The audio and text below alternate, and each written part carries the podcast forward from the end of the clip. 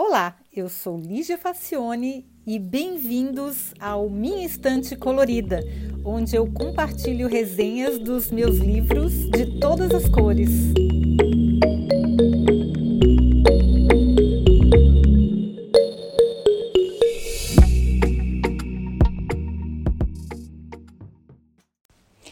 Hoje a gente vai falar de um livro que na verdade não é um livro, é uma trilogia e é a história mais sensacional que eu já li na vida sobre ficção científica. É uma coisa muito revolucionária mesmo, é, principalmente porque a gente está acostumado a ler livros de ficção científica de autores europeus, até, até brasileiros, mas basicamente ocidentais. E esse livro foi escrito por um chinês e ele era engenheiro de computação e ele tinha muitas ideias, uma pessoa extremamente criativa, mas extremamente mesmo. Eu nunca vi um livro tão criativo na minha vida em termos de ficção científica. E você vai ouvir falar muito nesse livro, cujo primeiro, nessa trilogia, cujo primeiro volume é The Three Body Problem, que é o problema dos três corpos. O segundo volume é The Dark Forest, que é a floresta escura, e o terceiro volume é Death's End, que é a, a morte final. Então, esse, essa trilogia, acho que dá mais de. A versão que eu tenho, os três juntos dão umas 1.700 páginas. E é uma das coisas mais bem boladas que eu já li na vida. E é tão revolucionário, é tão sensacional essa história, que em setembro de 2020 a Netflix comprou os direitos é, em paralelo com uma produtora chinesa, que é a China Yuzu Pictures, para fazer uma série contando essa história. E eles contrataram ninguém menos que os criadores do Game of Thrones para fazer a série funcionar, porque são muitos desafios, porque o negócio é criativo demais mesmo. E olha, mas olha só que, que louco o negócio. Essa, esse, essa história foi escrita por um chinês e ela é bem polêmica, porque na própria China, quando esse livro foi publicado, eles tiveram que tirar o primeiro capítulo, porque o primeiro capítulo trata da Revolução Chinesa, e aí o negócio, tema meio delicado lá, então o autor sofreu censura, meio complicado. Mas olha só o que mais que aconteceu. Em setembro, a Netflix é, disse que ia fazer a série com, em conjunto com essa produtora chinesa. Eis que o presidente, o chairman dessa empresa chinesa, Lin Qiu, ele foi encontrado morto em dezembro com mais de cinco tipos de venenos diferentes no corpo e ele morreu em dezembro. E aí o vice-presidente mais um funcionário também tiveram, foram envenenados, mas não, não eram doses letais, então eles não morreram. E aí tem um monte de outras controvérsias, por exemplo, a maneira como o governo chinês trata os muçulmanos teve uma polêmica bem grande, porque o governo chinês encarcerou brutalmente esses muçulmanos e, e teve umas questões de tortura, um negócio assim bem sério mesmo. Bem, coisa chinês que já, já tem experiência com a Revolução Cultural, que também não foi brincadeira de criança, né? Então, essas questões lá são bem sérias. O autor está no meio da, da, da, polêmica, porque ele não se posicionou contra esse tratamento que o governo chinês deu para os muçulmanos. Ali é complicado, porque pode ser que ele tenha tentado uma saída diplomática, eu não sei o que aconteceu, mas enfim, tem todo tipo de controvérsia e aí agora a Netflix não se manifestou mais a respeito de como é que está o andamento da produção da série. Mas vocês vão ouvir falar muito, mas muito mesmo, nesse livro, nesse tema, nessa trilogia, porque realmente a história é muito sensacional. Mas vamos, vamos pensar o que, que é mesmo a história. Eu vou fazer os três livros juntos, porque apesar de ser muita coisa, é, eu não quero dar spoiler e, é, e a história é muito bacana. Então vamos começar. Imagina um planeta que orbita não apenas em torno de um Sol, mas de três, três sóis. E a vida lá não é fácil. Os três sóis influenciam, influenciam-se mutuamente na questão da gravidade, de maneira que é impossível prever a posição deles no espaço. E o planeta, coitado, nunca sabe qual Sol estará mais perto ou mais longe, e se vai ficar nessa posição por muito ou pouco tempo.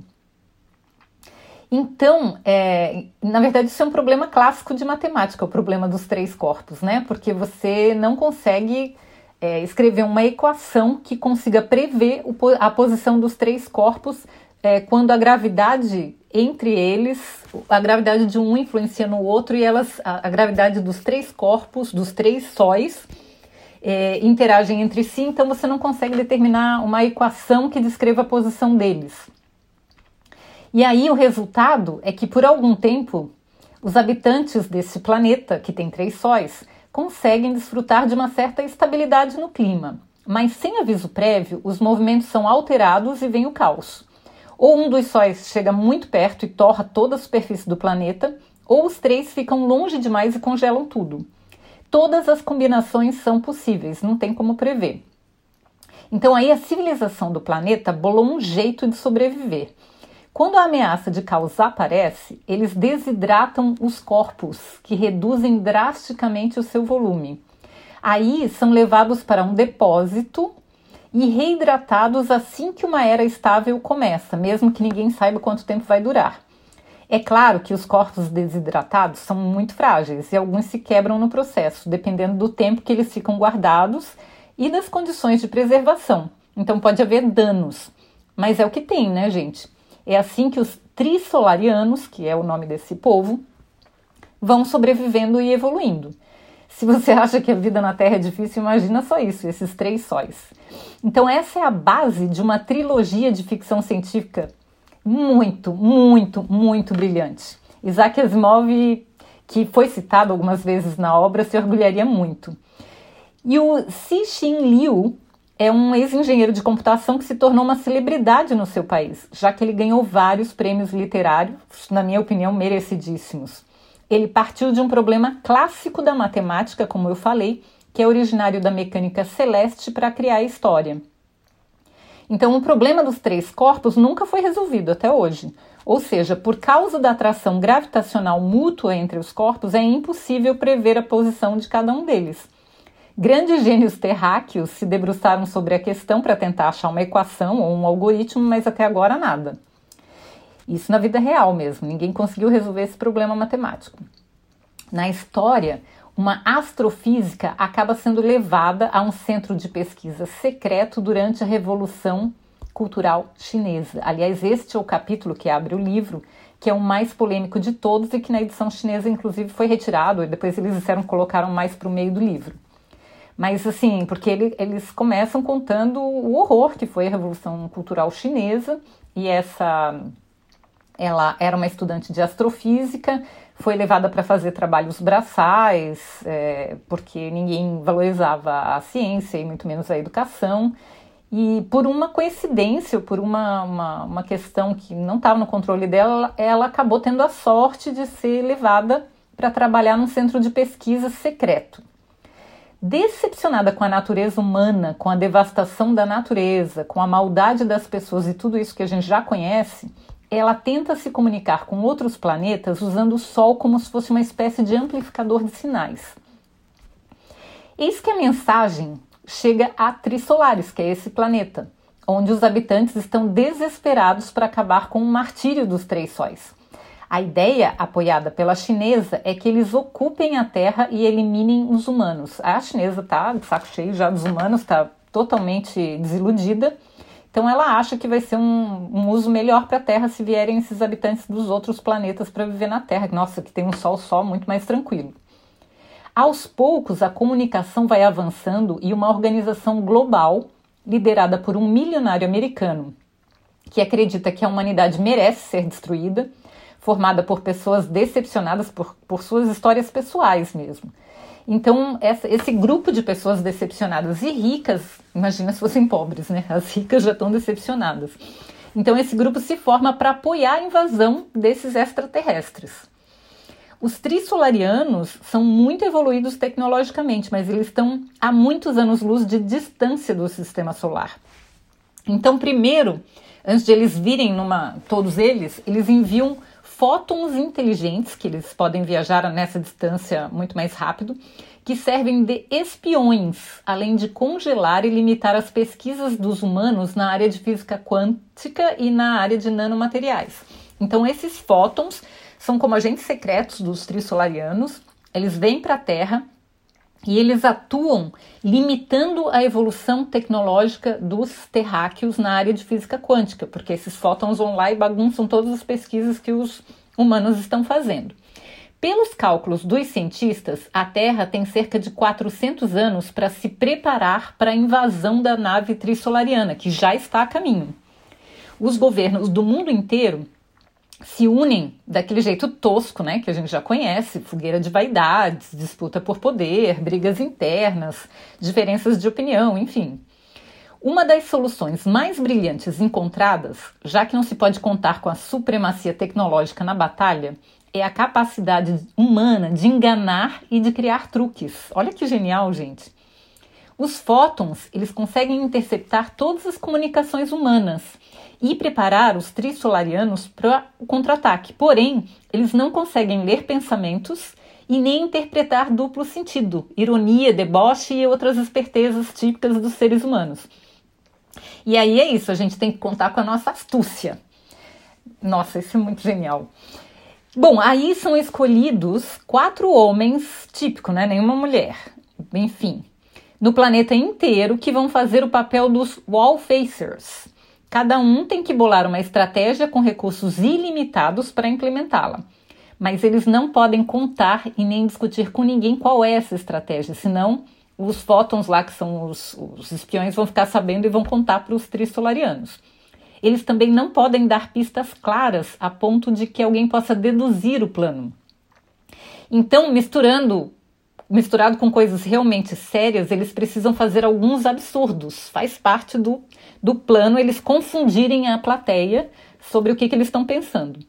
Bom, a organização de terráqueos que apoia os trissolarianos cria, pois é, é cria os, esses tal dos, dos wall breakers, que são as pessoas que vão tentar adivinhar os planos dos wall facers e contar para os invasores. Então, os os wallfacers são os humanos que vão tentar bolar alguma estratégia sem vergonha, que ninguém descubra, que seja toda cheia de disfarces e pegadinhas, para tentar parar os, os, os invasores. E os próprios humanos criaram é, um grupo de pessoas que vai tentar descobrir quais são os planos. Que planos são esses? Então é um jogo de gato e rato dos mais criativos e inclusive envolve a hibernação dos protagonistas para durarem quatro séculos, né? Porque eles querem estar presentes no dia da chegada da, da nave inimiga. Então é bacana porque assim tem alguns personagens que têm 30 anos de idade no total de vida que eles tiveram até então, mas eles já estão quatro ou cinco séculos vivos, porque uma boa parte dos séculos eles ficam congelados para esperar a tecnologia avançar até que eles possam colocar em prática alguma parte do plano. Então eles começam, a história conta a, a, a história de alguns desses wallfacers, que são, é, de alguns não, de todos os quatro, né? Como é que cada um trabalha, qual é a personalidade de cada um, o que que cada um tem em mente, tem umas coisas bem absurdas, tem um que se faz de sonso, tem um cara que foi escolhido não sabe por quê, ninguém sabe por quê, porque ele não parece ter nada de especial. E aí tem um outro tem muitas histórias paralelas de personagens que são protagonistas, daí eles ah, e, e, vão sendo congelados. Aí, quando eles acordam, 100 anos depois, o mundo mudou completamente. Ou, ou o mundo está arrasado, ou o mundo está super tecnológico. Aí eles, eles se congelam de novo por mais 100 anos, e quando voltam, o mundo está todo diferente de novo. Então, é uma coisa muito legal. Tem, ou, ou, então, quando acordam 40 ou 50 ou 200 anos depois, já estão em outro planeta, porque aí os terráqueos já conseguiram ocupar os planetas em volta, porque uma das estratégias é que a gente não fique todo concentrado na Terra e que a gente tenha outros planetas como o plano B e algumas naves que sirvam como planetas. E aí tem, nossa, gente, é uma coisa muito legal. Mas uma das coisas que o volume 2 principalmente trata é do paradoxo de Fermi, que é, o paradoxo de Fermi fala sobre por que, que a gente tá, acha que está sozinho no universo? Por que, que até agora a gente não encontrou extraterrestres? E é, essa teoria se chama Teoria da Singularidade Tecnológica. E no segundo livro, ele, o autor desenvolve uma explicação bem detalhada, que ele chama de Dark Forest, que é o título do segundo volume mesmo. Então, olha só a explicação dele. Por que, que a gente não encontrou seres extraterrestres ainda? Imagine dois planetas civilizados separados por muitos anos-luz. Somos nós e os outros. É possível detectar que o outro existe, mas sem muitos detalhes. No momento, porém, nós achamos que estamos sozinhos no universo. Analisando a questão, há duas possibilidades. O outro planeta pode ser benevolente, ou seja, não beligerante, nem toma a iniciativa de atacar, ou ele pode ser malicioso, que é o oposto. É alguém que não tem boas intenções a nosso respeito, mas ele é um totalmente estranho. A gente não sabe se aquele outro planeta ele é do bem ou é do mal. Aí, se eu escolho tentar me comunicar com outro planeta, eu tenho que lidar com essas duas opções. Mais uma vez, uma vez que eu me exponho, ou seja, mando sinais pelo radiotelescópio mostrando que eu existo e qual a minha localização, é preciso estar preparado para as consequências. Se o planeta for benevolente, sorte a minha, pois eu posso trocar informações e aprender, mas se ele não for, ele pode me aniquilar. E aí é que entra o conceito da cadeia de suspeição. Pensa, se eu sou benevolente, nada garante que o outro planeta também seja. Eu não tenho como saber antes de entrar em contato. Ele, mesmo que também seja benevolente, não tem como saber se eu também sou. Nesse caso, sendo uma questão de sobrevivência da civilização inteira, é melhor não arriscar, né? Então não importa se uma das civilizações é benevolente ou as duas, a cadeia de suspeição não tem como ser quebrada, pois o risco é muito grande, é fatal, é a destruição e aniquilação completa.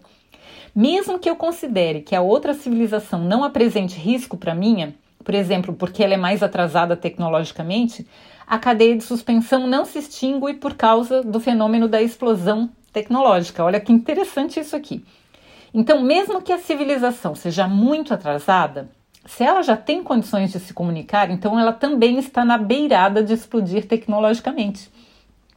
Porque o universo tem bilhões de anos e em apenas 200 anos, uma civilização vai do nada aos computadores quânticos, que é o nosso caso.